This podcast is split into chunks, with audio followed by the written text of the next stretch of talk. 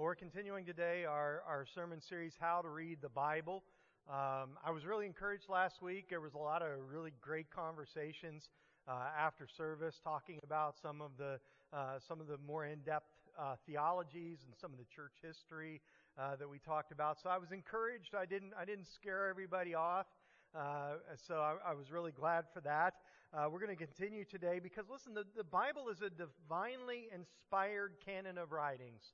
Uh, it's comprised of 66 books written by about 40 different uh, people over some 1,500 years, and in three ancient languages, by the way.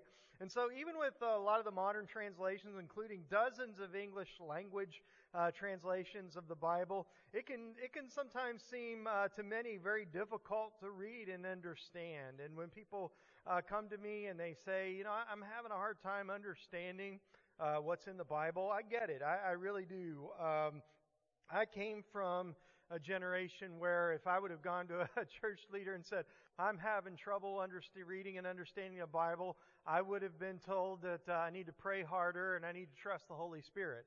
Uh, and don't get me wrong, prayer and the Holy Spirit are a big part of reading and understanding the Bible, but I understand, I get it when people say it's really difficult sometimes uh, to read and to understand.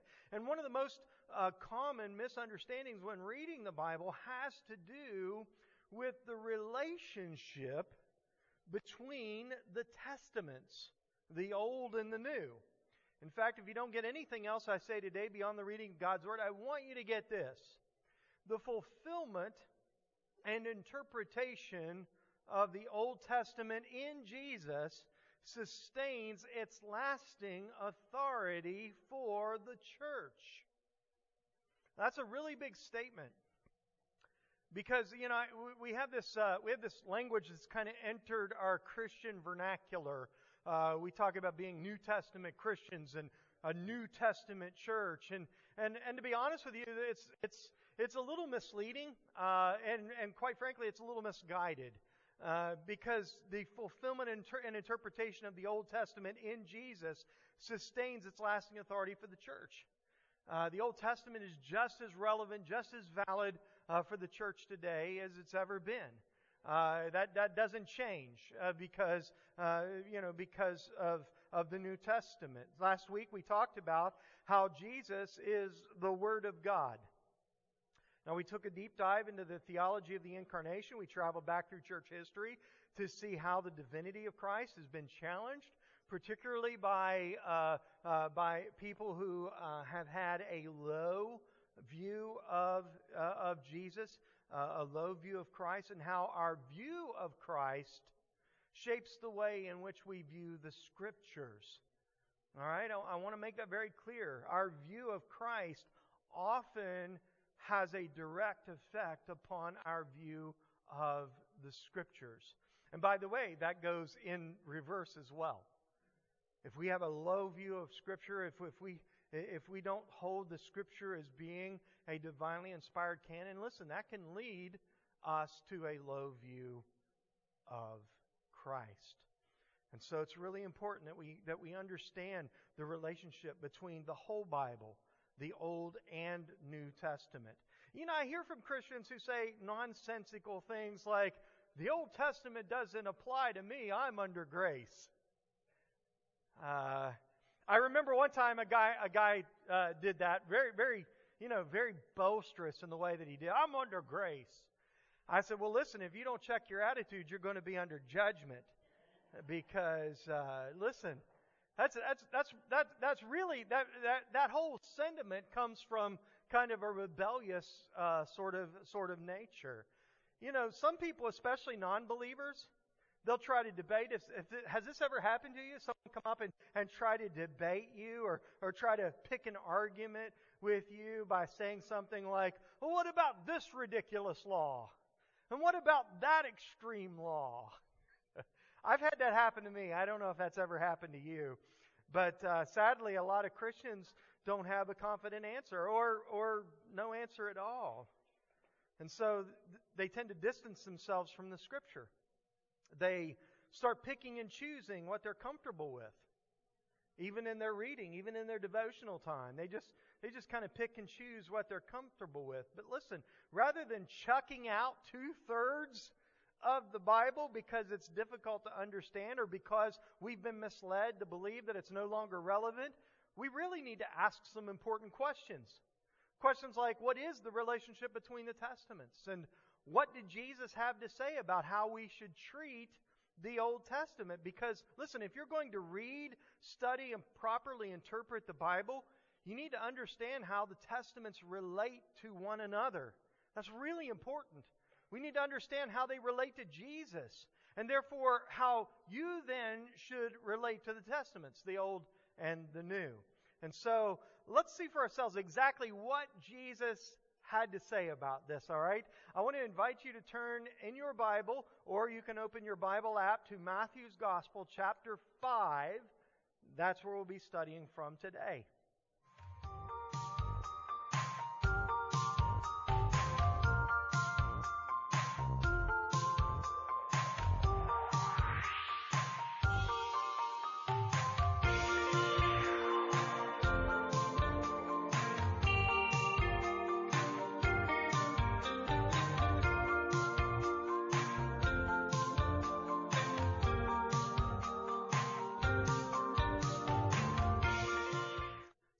Greater question of how the, the Old and New Testament relate to each other, this relationship between the Old Testament and the New Testament. Our passage today has sometimes been misunderstood, even misinterpreted at different times in church history.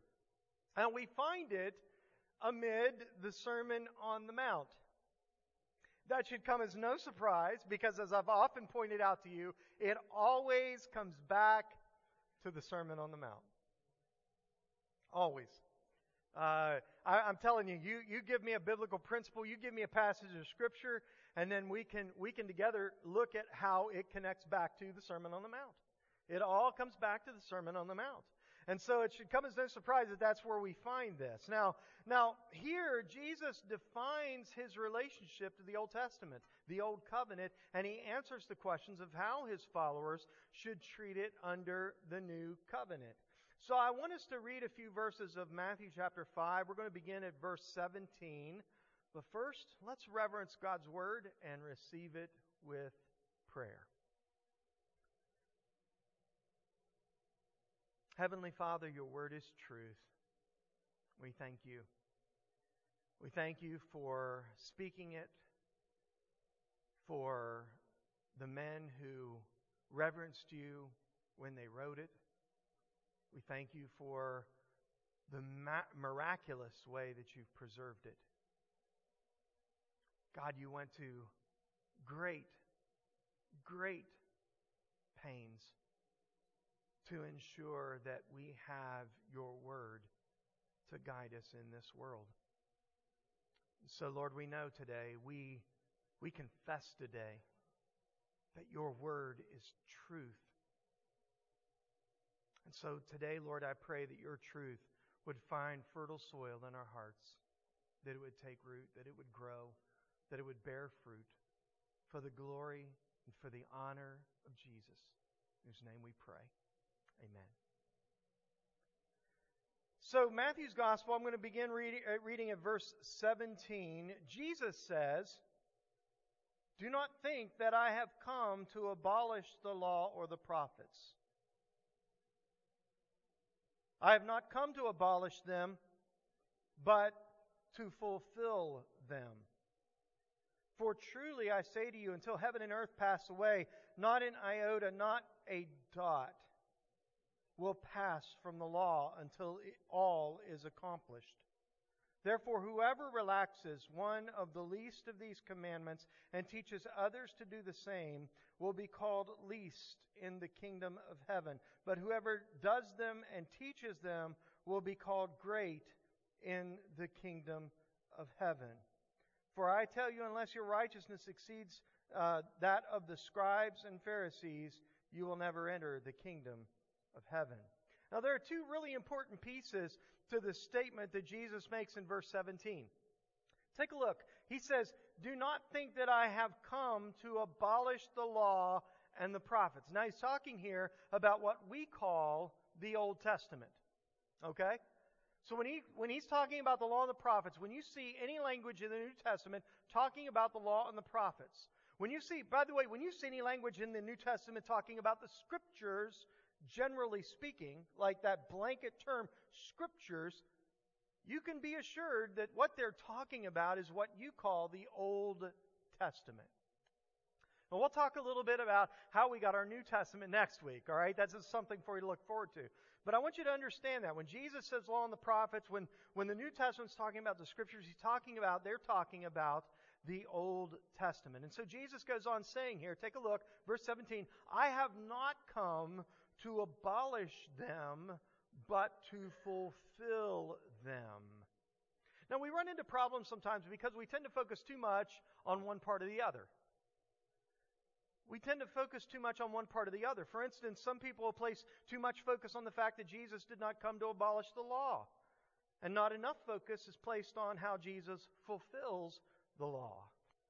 So what tends to happen is, is you know, when you focus too much on the fact that uh, Jesus came uh, not to abolish the law, he didn't come to abolish the law, and so if you focus too much on that, what you, what you tend to end up with is a type of Christianity that is very legalistic.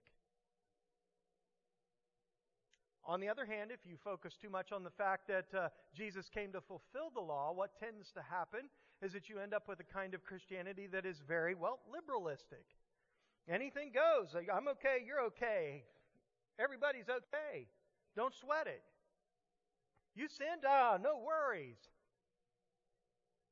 And so we have to we have to be careful. We have to be careful uh, that we look at this, that we, that we see the balance in what Jesus had to say. We run into problems when we focus on one or the other. But it, listen, if we're, if we're to properly understand and interpret not only the Old Testament, but the whole of Scripture, we have to properly balance these two truths regarding Jesus and his relationship to the law and the prophets. We have to balance them. That's something I think that Christians really struggle with sometimes is balancing some of these things that, that the Bible teaches us about what Christianity is and is not. We tend to get out of balance. We've got to learn to balance them, especially if we're going to, if we're going to properly understand and interpret uh, the Old Testament. And so, first, I want to say to you that the fulfillment of the Old Testament is complete in the personhood of Jesus. The Old Testament, the fulfillment of the Old Testament, is complete in the personhood of Jesus. Now, you might recall that last week I said if you want to know what the Bible is about, what it all means, you will find the answers to those very important questions begins and ends with Jesus. It begins and ends with Jesus. And right here, this statement that Jesus makes is why. If you want to know why I made that statement last week, it's because of what Jesus says right here in Matthew's Gospel, chapter 5, verse 17. It is because he fulfills the New Testament. The fulfillment, or fulfills the Old Testament. The fulfillment of the Old Testament is complete in the personhood of Jesus. Jesus fulfills the law. And this is really interesting when we consider the broader context of the Sermon on the Mount because Jesus seems, at least, at times to ratify, sometimes modify, sometimes even change certain teachings from the law of Moses. Broadly speaking, you can really observe this when you, when you come across the, these statements that he made when he says, You have heard it was said, but I say unto you. And so that, that creates sometimes a, a challenge, a problem for, for people. And he makes that sta- he makes statements like this many times throughout the Sermon on the Mount. And of course, some Bible scholars and detractors They'll latch onto these and they'll say, see, see, see. There's a contradiction. The Bible is full of errors. Even Jesus said so. I didn't say they were good scholars. I just said scholars, detractors. I think it's really important for us First, to understand how Jesus fulfills the law. I think it's really important. If we can understand how Jesus fulfills the law, we might be better able to see that Jesus isn't contradicting the Old Testament in any way. Nor is he giving the church a free pass to ignore what thus saith the Lord. And so I want us to take a look at this real quick because first, Jesus fulfills the messianic hopes of Israel and God's overarching redemptive plan for the entire world. He is what is testified to and anticipated in the entirety of the Old Testament. Genesis 3:15, God is passing judgment in the garden and he says, "I will put enmity between you and the woman and between your offspring and and her offspring. He shall bruise your head and you shall bruise his heel." That's the first messianic promise in the Bible. All the way back in Genesis. All the way back in the garden. So from the garden, from the garden, there has been this anticipation for Jesus, for Christ, for the Messiah. And so everything in the Old Testament testifies to and anticipates the coming of Christ. Again, this is the first messianic promise of Scripture. Second, Jesus fulfills the Old Testament sacrificial system. We sometimes refer to that as ceremonial law. So if you ever hear anybody talking about ceremonial law, they're talking about the Old Testament sacrificial system. And so Jesus fulfills the Old Testament sacrificial system. He does this, church, through his once and for all sacrifice of atonement on the cross. Period. Third, he fulfills the law in perfectly obeying its righteous requirements and standards on behalf of sinful humanity. Number four, Jesus also fulfills the law in the sense that he interprets it and applies it correctly, representing the final and perfect interpretation of Torah. Now, what, I mean by final uh, and perfect interpretation has to do with many of those so called contradictions. It involves the heightening, the expanding, and the deepening of the law in some cases, as well as the sprinkling or covering of the law with his own precious blood. In this way, Jesus, he, he does away with the accusatory aspects of the law for those who by faith alone accept the forgiveness of Christ. Paul writes about this. The apostle we, we call Paul the church leader. He talks about this in Romans chapter 8. He says, There is therefore now no condemnation for those who are in Christ Jesus. For the law of the Spirit of life has set you free in Christ Jesus from the law of sin and and so all of that accusatory, listen, all of the accusatory uh, aspects of the Old Testament law no longer apply to those who by faith accept the forgiveness of Christ. Jesus fulfills the law, church. However, at the same time, Jesus upholds the authority of the law for all time. I want you to look at verse 18. For truly I say to you, until heaven and earth pass away, not an iota, not a dot, will pass from the law until all is accomplished. Nothing big, nothing small. Nothing. It will not pass until all is accomplished. When will, when will it all be accomplished? The end of, end of days, the end of the church age. Jesus says explicitly that all the, law, uh, all the law and the prophets speak of him. For those of you who are big fans of The Chosen like me, I'm sorry this is one thing that, uh, that, that they got wrong. Jesus never said, I am the law of Moses. Never did. Never said it. He said that all of the law and the prophets speak of him. I'm sure that this is an, interpretation of, of, of Jesus uh, presenting himself as the Word. But there's a difference. The law and the prophets speak of him. And he says, Not one iota, not one dot will pass from the law until all is accomplished. And it's not so much that the law, the law that, that is lasting. It's not so much the law itself that is lasting, but Christ's personal fulfillment of it. And I want you to be able to see the difference here. We're, we're listen. We're not going to be walking around in heaven carrying uh, carrying uh, Thompson chain reference Bibles. We, we won't need to. Praise God because we will be in we will be in intimate fellowship communion with the Word Himself. I'm kind of glad because those those Thompson chain references they get heavy after a while. so it's not so much the, the law itself talking about, but his personal fulfillment of it. Jesus says explicitly that all the law and the prophets speak of him. We, we know that he obeyed the law perfectly. He fulfilled the law completely.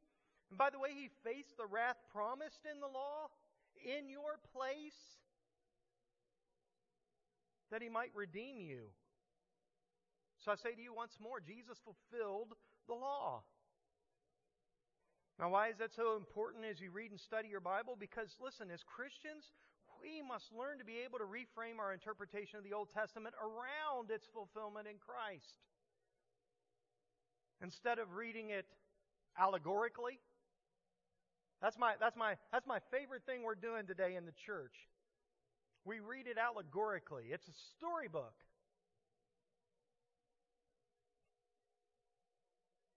It's just a storybook with some good allegories. You know, there's some good metaphors in there. And we present it to our children this way too, by the way. And let me tell you something. I, I think that is the greatest sin of the church today. Is that we are teaching our we are teaching our children that God's word is nothing more than a storybook.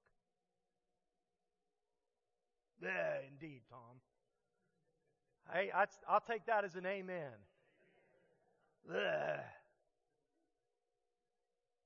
We have to understand we have to understand that, that, that the Old Testament is God's Word, it is truth.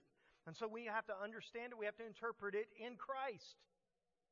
So the best way to do that, well, I should say, I, sh- I should say this. I, I, I, I should backpedal a, a, uh, just a second. This is really important because, because, listen, if we read it as an allegory, or worse, we don't read it at all. I know a lot of Christians who do that too, by the way. They don't read it at all. It's too confusing. It's too hard. It doesn't make sense. And I get why they say that. I'm not saying I agree. I just get why they say that. But here's the thing the Old Testament, it becomes key to a deeper knowledge and understanding of Christ. Without the Old Testament, you only you you you it's it's it's like it's like trying to walk around covering one eye. And by the way, without my glasses, I can't see past the end of my nose. I'm blind. So I'm really in trouble. I mean, who among us would, would to, in order to in order to drive home would want to you know cover one eye?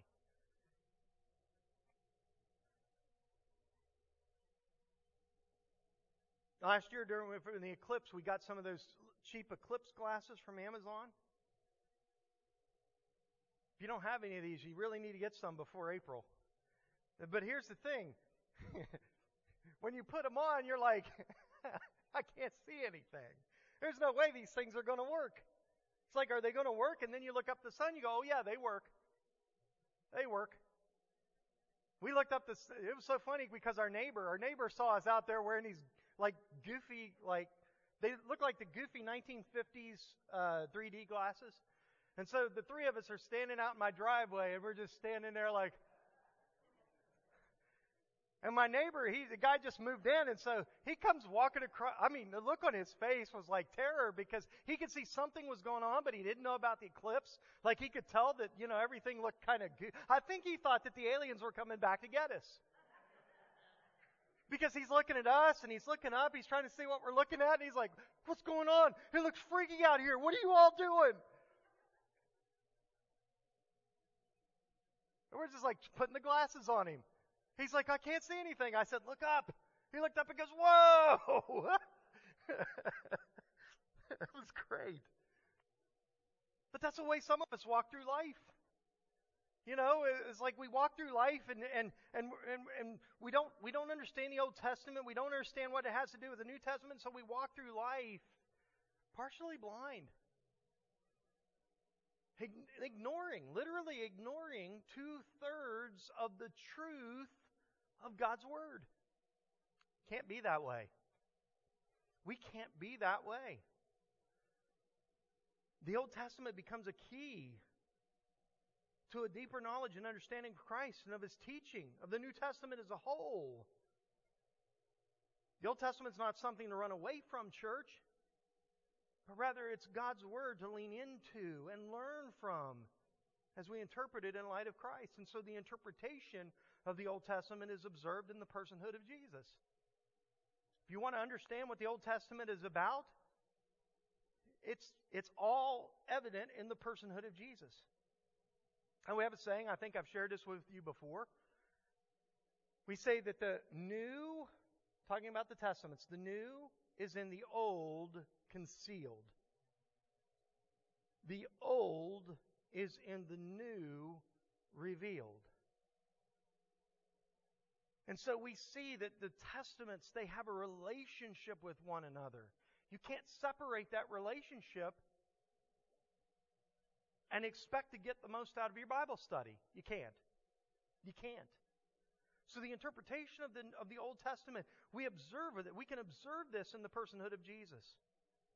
For the Christian, the Old Testament is authoritative in so much as it, it is understood and interpreted in Christ.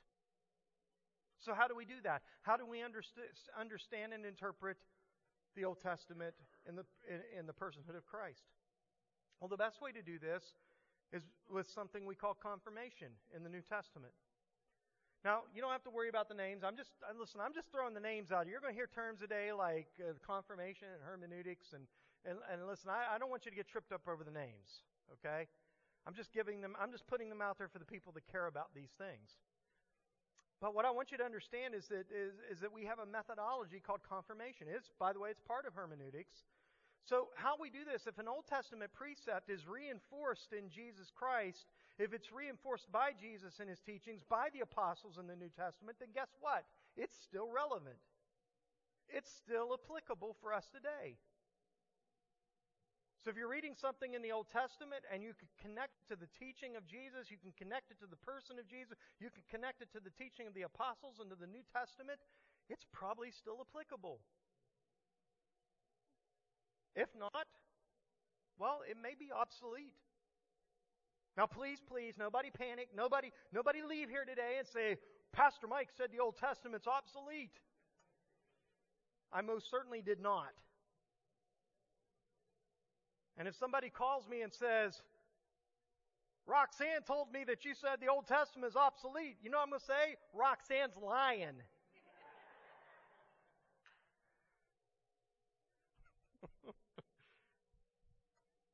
Not saying that at all.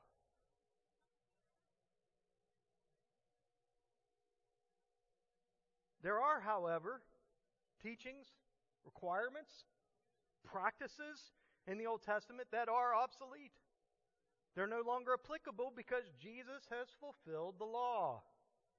There's a great example of this, by the way, in the book of Acts where Christians are forced to wrestle with how to interpret the Old Testament in light of Christ. So this isn't even remotely a 21st century problem. That's, that's really good news for us because, because we, can go to, we can go to Acts chapter 15. You might want to jot that down. I would jot that down in my notes. You can find the account in Acts chapter 15. Go home and read about it today. Read about it this week. The apostles and the leaders of the church, they come together for what's called the Jerusalem Council. This is really the first great ecumenical council of the church. And they've got a problem. And you know what the problem is? Gentiles. Sorry. Gentiles. They've got, listen, they have to come together and they have to decide whether Old Testament laws the Jews have been practicing for nearly two millennia since the time of Abraham should continue to be binding to non Jewish believers. Because guess what? Jews were getting saved, they were being filled with the Holy Spirit, and so the Jews are going, Do we need to impose our Jewish Old Testament laws on them? is it necessary for them as they follow Christ? Now, I'll just say this. I'm pretty sure that there were a whole bunch of Gentile men who were glad that they decided no. They were not. I'll leave it at that. That way we don't have any awkward conversations with our children after church.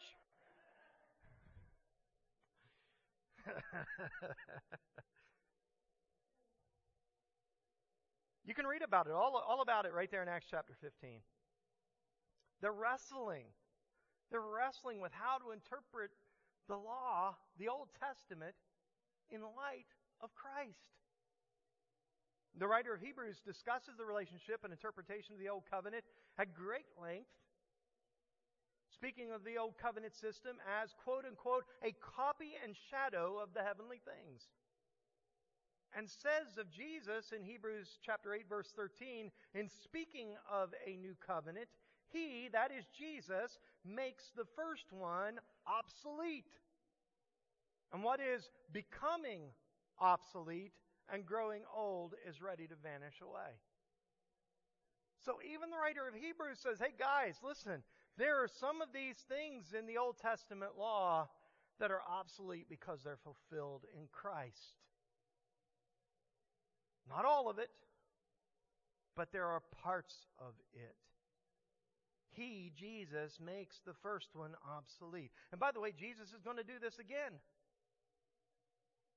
Just as the old covenant culminates with the incarnation of Christ, when Jesus came, he came to fulfill the old covenant, and so it's culminated. It's becoming obsolete.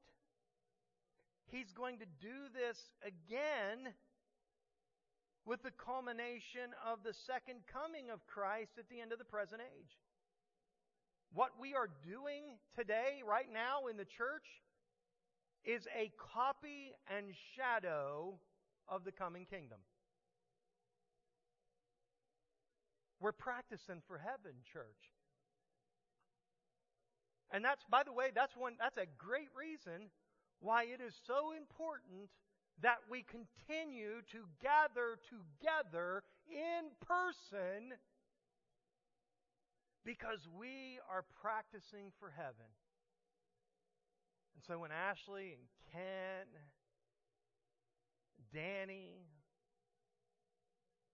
Joyce, or Gilbert get up here and they lead us in worship, that's why you should sing with all that you have in you because this is a copy and shadow of things to come you're practicing for heaven. We are practicing for heaven. And it's not just worship, church. It's working together. Please, please, please. I, I don't, I don't want to go off on a, on a trail here, but I just want to say this. Please don't anybody uh, think that heaven is going to be sitting around on a cloud strumming a harp all day. Because I got to tell y'all, I get bored real fast. Heaven is going to be meaningful. There's going to be work involved, and not in the not in the drudgery kind of sense. God's got purpose for us in the new kingdom. Praise God, He's got purpose for us in the new kingdom. And so I say to you this when we get together and we have things like work days, Denny and Roxanne are like, Amen, brother! We, it is a copy and a shadow of things to come. We are practicing for heaven. We are practicing for heaven. And so Jesus, Jesus, Jesus is going to do this again. Jesus is going to do this again. The new covenant is going to culminate with the coming of the kingdom. Now, I can't think of a better way to illustrate all this that I'm talking about than to talk a little bit about the old covenant system of sacrifice, the ceremonial law, if you will. Jesus fulfills the law. And by the way, that's why I don't ask any of you to bring turtle doves with you to sacrifice before you walk into the sanctuary.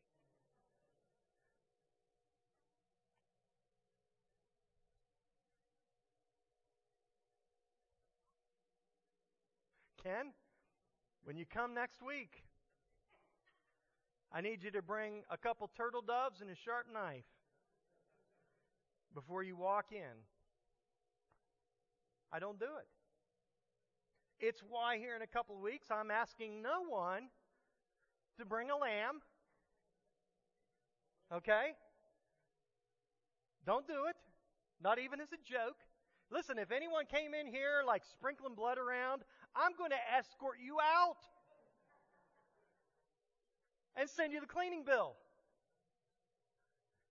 Roxanne's like, Amen. You're going to send them the cleaning bill. We don't do it. Why? Because Jesus fulfilled the law. Pure and simple. So let's get practical. Because as followers of Jesus, we need to learn how to be sound interpreters of the Scripture to discern which teachings of the Old Testament are still applicable. So, in addition, we as 21st century Christians really have to learn how to interpret and apply the teachings of, of not just the Old Testament, but also the New Testament. So, this will help you. This will help you with both of those. Because guess what? There is a, there is a rising belief in the church, in the church, that there are parts of the New Testament that aren't applicable either. Huh? Somebody, somebody ask a question? Why? What? Oh, lots of it. We'll talk about it after church.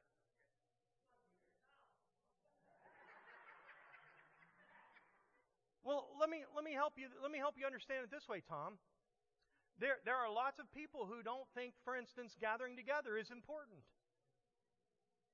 Lots of people who don't think that gathering together is important. Lots of people who identify as Christians who don't think it's important for us to gather together. And, and by the way, they think, they think that the church should be inclusive in regards to salvation. And so, why wouldn't, why wouldn't, we, uh, why wouldn't we let somebody whose ideologies, whose beliefs don't align with our own to get up and teach us from the Bible? They're Christian too, right? They don't, they don't have to conform to, uh, to what the Bible teaches about sexuality, for instance. Because we're all okay. We're under grace, right? Wrong. And so this is a challenge. This is a challenge for 21st century Christians to understand it's not just the New Testament we've got to we've got to try to discern. It's also the new not just the Old Testament but the New Testament as well. It's a problem. And, and, and let me tell you what's at the heart of the problem moral relativism. Moral relativism. Cultural relativism. Ethical relativism. I have my truth, you have your truth. I can do what I want, live the way I want, and still be a Christian. It doesn't work that way. It doesn't work that way. We're, we're painting Jesus to be this, be this really cool guy who just, he's just okay with, with you the way that you are. I say to you today, Jesus accepts you the way you are, but he does, he's not okay with the way that you are. It's why the New Testament says that we are not to be conformed to this world, but to be transformed by the renewing of our minds. Jesus wants to change the way you think. He wants to change the attitudes of your heart. He wants to change the way you live. Because, listen, sinful humanity is not compatible with the coming kingdom. And so the work has to begin now. We have to start practicing now. It's not okay. It's not okay to have your, your own willy nilly ideas and beliefs based upon what you think is acceptable and unacceptable. Because God says otherwise. So we have to get really practical. We have to understand how do we do this? So the first thing that you need to know is that you're not out there on an island doing this by yourself. If you're alive in Christ, you've got the Holy Spirit, the Holy Spirit of Christ to help you. He's in you to help you. If you're born again, you've been born again into the Spirit. The Spirit of God is in you and will help you to lead you, among other things, in the study of God's Word. This is the promise of Christ. You also have the body of Christ, the church, a family of people who, like you, embody the Spirit of God and as an embodied community have given themselves to the building up of one another in Christ. So I say to you, use your resources. Use your resources. I don't think there's anything wrong with asking another uh, believer what they think about something. I don't think there's anything wrong with, with opening up the Bible and saying, hey, what, what does this mean to you? So you're not out there on an island to do this on your own. You also, for your personal study, there are lots of things like commentaries, devotionals. I'm always glad to give recommendations when people ask. Just this last week, I, I was asked about Bible translations. Which one's the best? Actually, I got asked that twice this week. One question about a specific translation, and one question about what do you recommend for somebody who is kind of uh, new to, to Bible study? What do you recommend? I'm always glad to do that. So there are lots of things like commentaries, there's devotionals, there's different translations of the Bible. But and by the way, I, I'm a big fan of concordances, and a lot of Bibles have concordances in them, so that you can look up specific words. Why is that really important? Because you can do. Listen, you can you can do you can do topical studies. Some some people call these precepts. So you can you can go through and you can find in a, in a passage all like for instance all the times that God says that He loves you. You can circle that. But listen, if, if you're if you're studying the Bible and you don't have access to these things, just a, just a good Bible and a notepad is plenty. That's plenty. It's plenty. It's all you need. This a Bible and a journal or a notepad. Choose a time and a place. Plan to study. Because guess what? If you don't have a plan, it ain't happening. Can I get an amen? You know the reason why some of us can't find time to study the Bible is we have no plan to study the Bible. Find a time, find a place, do it. It's that simple. It really is. Oh, you just don't know how busy my life is. Plan to study. Plan. If you don't have a plan, it probably is not happening. Read slowly. Listen, you don't have to consume it all at once. I was talking to somebody a couple of weeks ago, and they were like, I, did, I read the whole Gospel of John this week. It's like, whoa, whoa, whoa.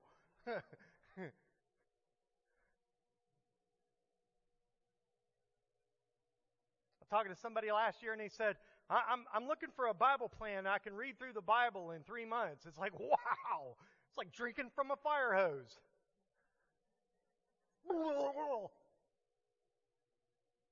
Slow, slow down. You don't have to consume it all at once. Ask questions. That's what your notepad's for. Ask questions. Questions like, what is the context? Because context is an important part of understanding the Bible. It's good to know when and to whom a particular thing was written. What was going on? What did this mean then? And what can it mean for you now? Again, we call this process hermeneutics. I'm just throwing out, don't get tripped up by that. I just, I'm just throwing that out there for people who care about these things. It's a big word. It just means a methodology to help you interpret and understand Scripture. And so the process of confirmation that I mentioned to you a moment ago, that's a hermeneutical concept. Another important hermeneutical concept is the idea of distinguishing between the concrete application of an outdated precept and the principle that lies therein. I want to give you an example of this. I want to give you an example of what I mean. So we're, we're going to we're going to do an uh, we're going to do a uh, we're going to do an example of this of this concept. We're going to distinguish between concrete application and an outdated precept. And so we're going to use Deuteronomy 21, 18 through 21 as a case study. Stephen's going to put that on the screen. I'm not going to read that. You can read that for yourself. Uh, I think we can all agree that stoning a rebellious child to death is a concrete application that no longer applies. And I want to say again, this has nothing to do with ethical relativism. It's, listen, it's not because it's not because we're an involved society and we don't stone children. That's not the reason.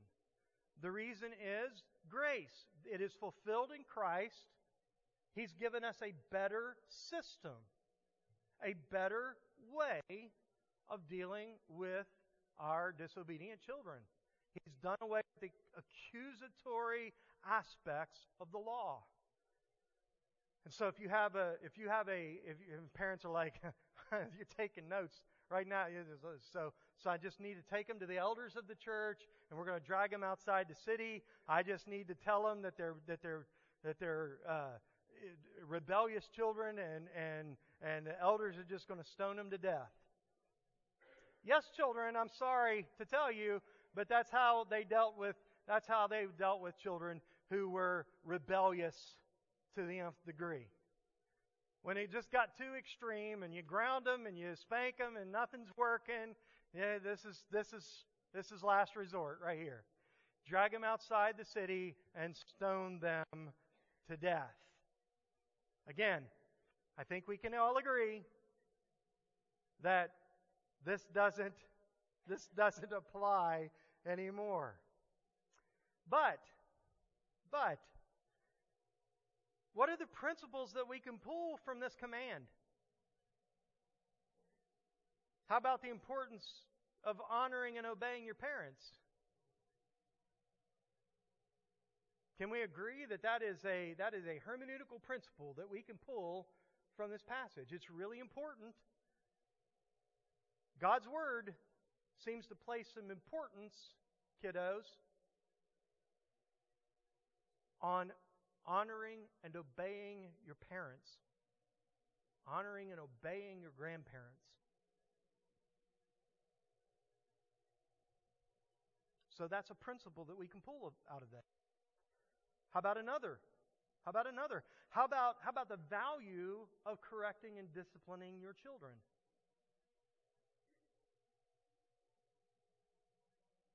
God's Word places value upon correcting and disciplining your children. In fact, the Bible tells you that if you don't do these things, your children are going to turn out to be rebellious children who need to be stoned.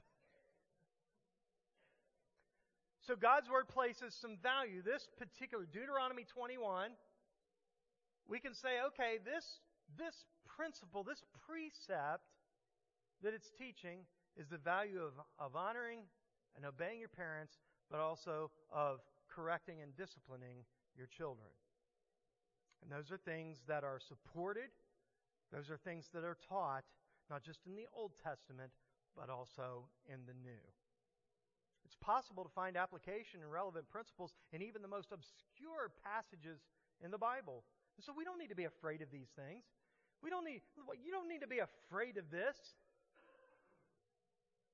I don't, I, don't, I don't know what to do with this. You don't have to be afraid of it. You look for the precepts, you look for the principles, and you can find them in the, in the most difficult and obscure passages in the Bible. But we have to do this prayerfully and we have to do this carefully. And so I want to say to you, you should always approach your study with prayer. You should always ask God to speak to you and to help you apply what He shows you.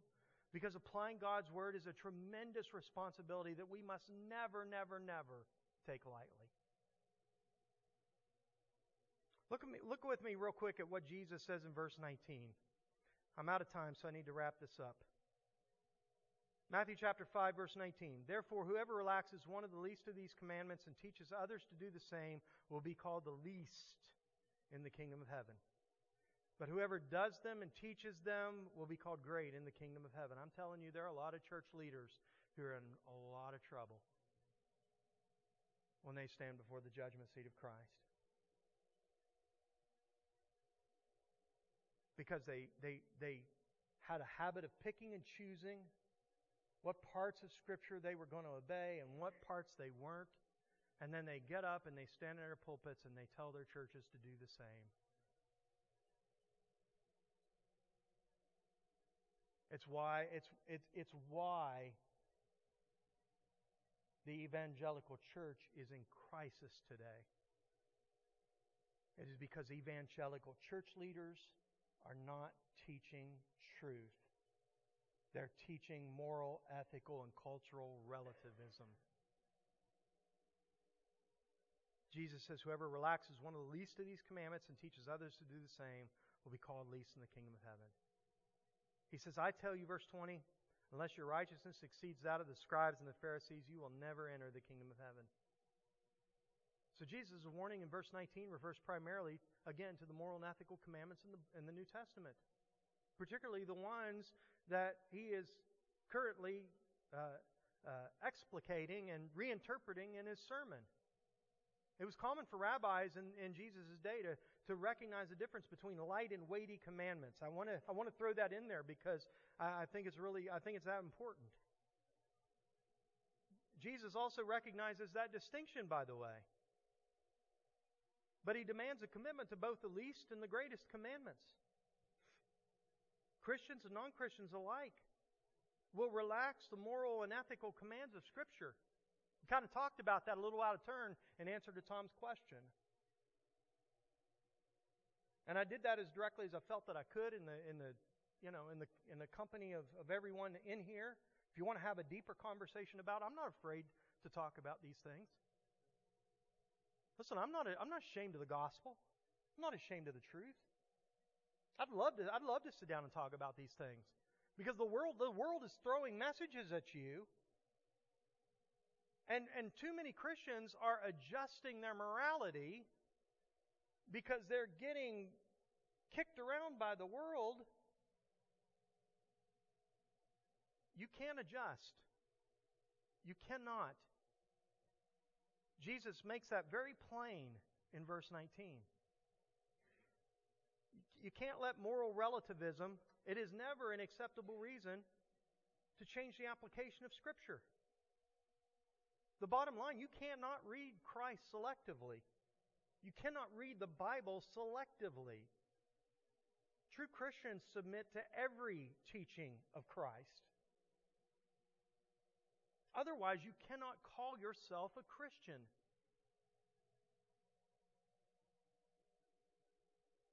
Jesus said, You call me Lord, Lord, but you don't do the things that I tell you. And what's really sobering is that he said, Many will stand before me in, in the day, talking about the day of judgment, and they'll say to me, Lord, I did this in your name. Lord, I did that in your name. And he's going to say to them, He's going to say, Depart from me, you worker of iniquity. I never knew you.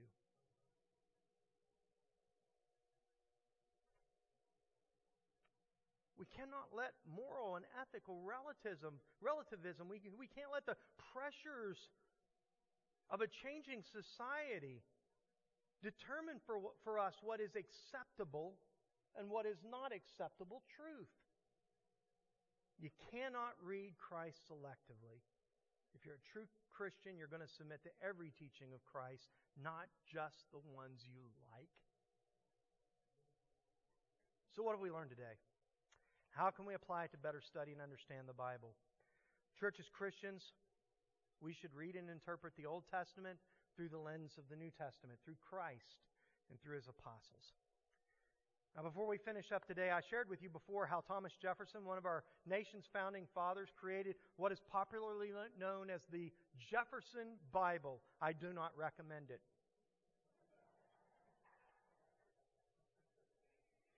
This was an effort to remove anything that he found inconsistent with his understanding and personal beliefs, what he perceived as anything contrary to reason, he took out.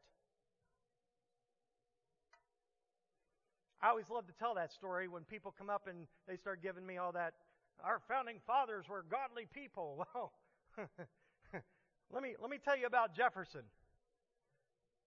Jefferson had some problems with the truth. So he just gutted his Bible. Christians can sometimes take the same approach when we read and study Scripture. You can't change what the Bible teaches to fit your understanding or to conform to the changing times. Just because you can't answer a question doesn't mean you just chuck that out.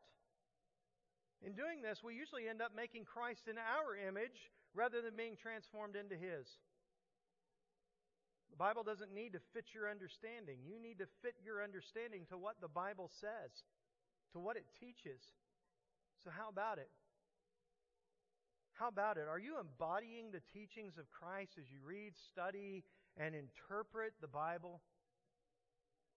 Are you fitting your understanding to the Bible? Or are you just trying to figure out how you can fit the Bible to your understanding? Because there's a difference. And too many Christians today are choosing the wrong one. I want you to stand with me. Stand with me this morning. Let's bow our heads for a moment. We're just going to close our eyes.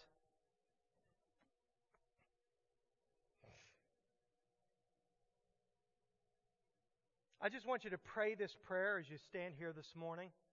I'm not going to ask anybody to raise hands or anything like that. I know who I'm, who I'm preaching to, by the way. But I just want to challenge you. I, just, I want to challenge you to pray this prayer. Holy Spirit of the living God.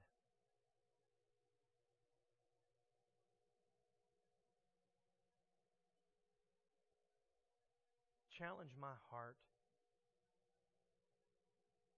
Challenge my mind. Search me, O oh God.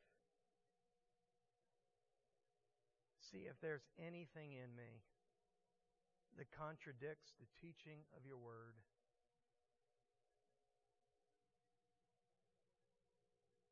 And with grace and power, lead me in the way that is everlasting. Help me to read your word, interpret and understand your word, and also to apply your word to my life. Father, I pray for everyone who had the courage to pray that prayer this morning. I pray, Lord, that you would do exactly as they've asked. As they seek you, I pray that they will find you. I pray that they will hear from you. I pray that they will be strengthened by you. Because, God, you have called us to be light in darkness. But we're living in a time, Lord, when so many Christians are hiding their light, afraid of standing out afraid of being canceled, afraid paying the cost. God, today I pray, I pray that you would help us to be people who stand firm in the Word. Not just the parts that we like, not just the parts that we're comfortable with, but the Word, Old and New Testament. That inspired truth that you have so graciously made available to us through Christ and through the apostles and through the ordained men and women of the church who paid many of them with their lives to defend that very truth. May we honor the sacrifice of all in the way we study and the way we live out the Word of God. In Jesus' name. The worship team's going to come. You know, as they come, I just want to encourage you. If you need prayer, there are lots of ways to do this. You can come. You can come up for prayer. Uh, you can catch me after church. We can go to the to the war room for prayer. You can reach out to me anytime. Uh, directly, you can reach out in ChurchTrac. There's actually a form in ChurchTrac that you can go in and you can send a prayer request. People will pray for you. I will pray for you. So if you need prayer, if you need encouragement, if you need help with something, ask. Ask. Make your request known. Listen, and when you ask, I promise you, I promise you, you will never stand alone. Let's sing together.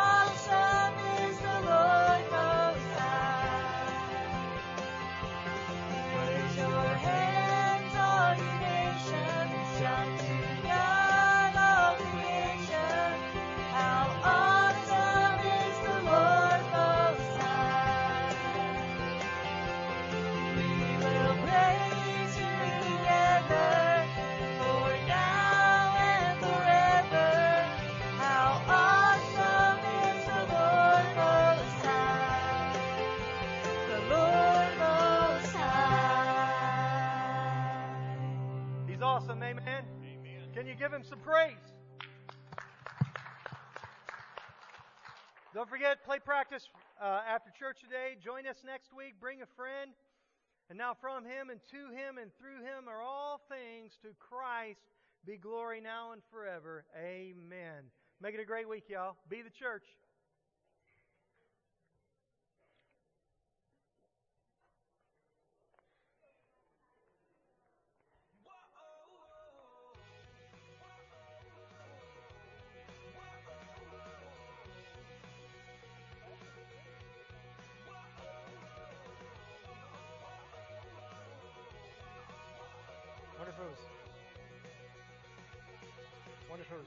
Kind of radio interference or something.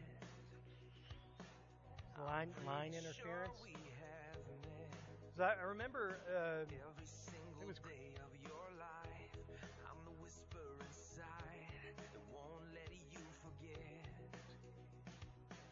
Hello, my name is Defeat.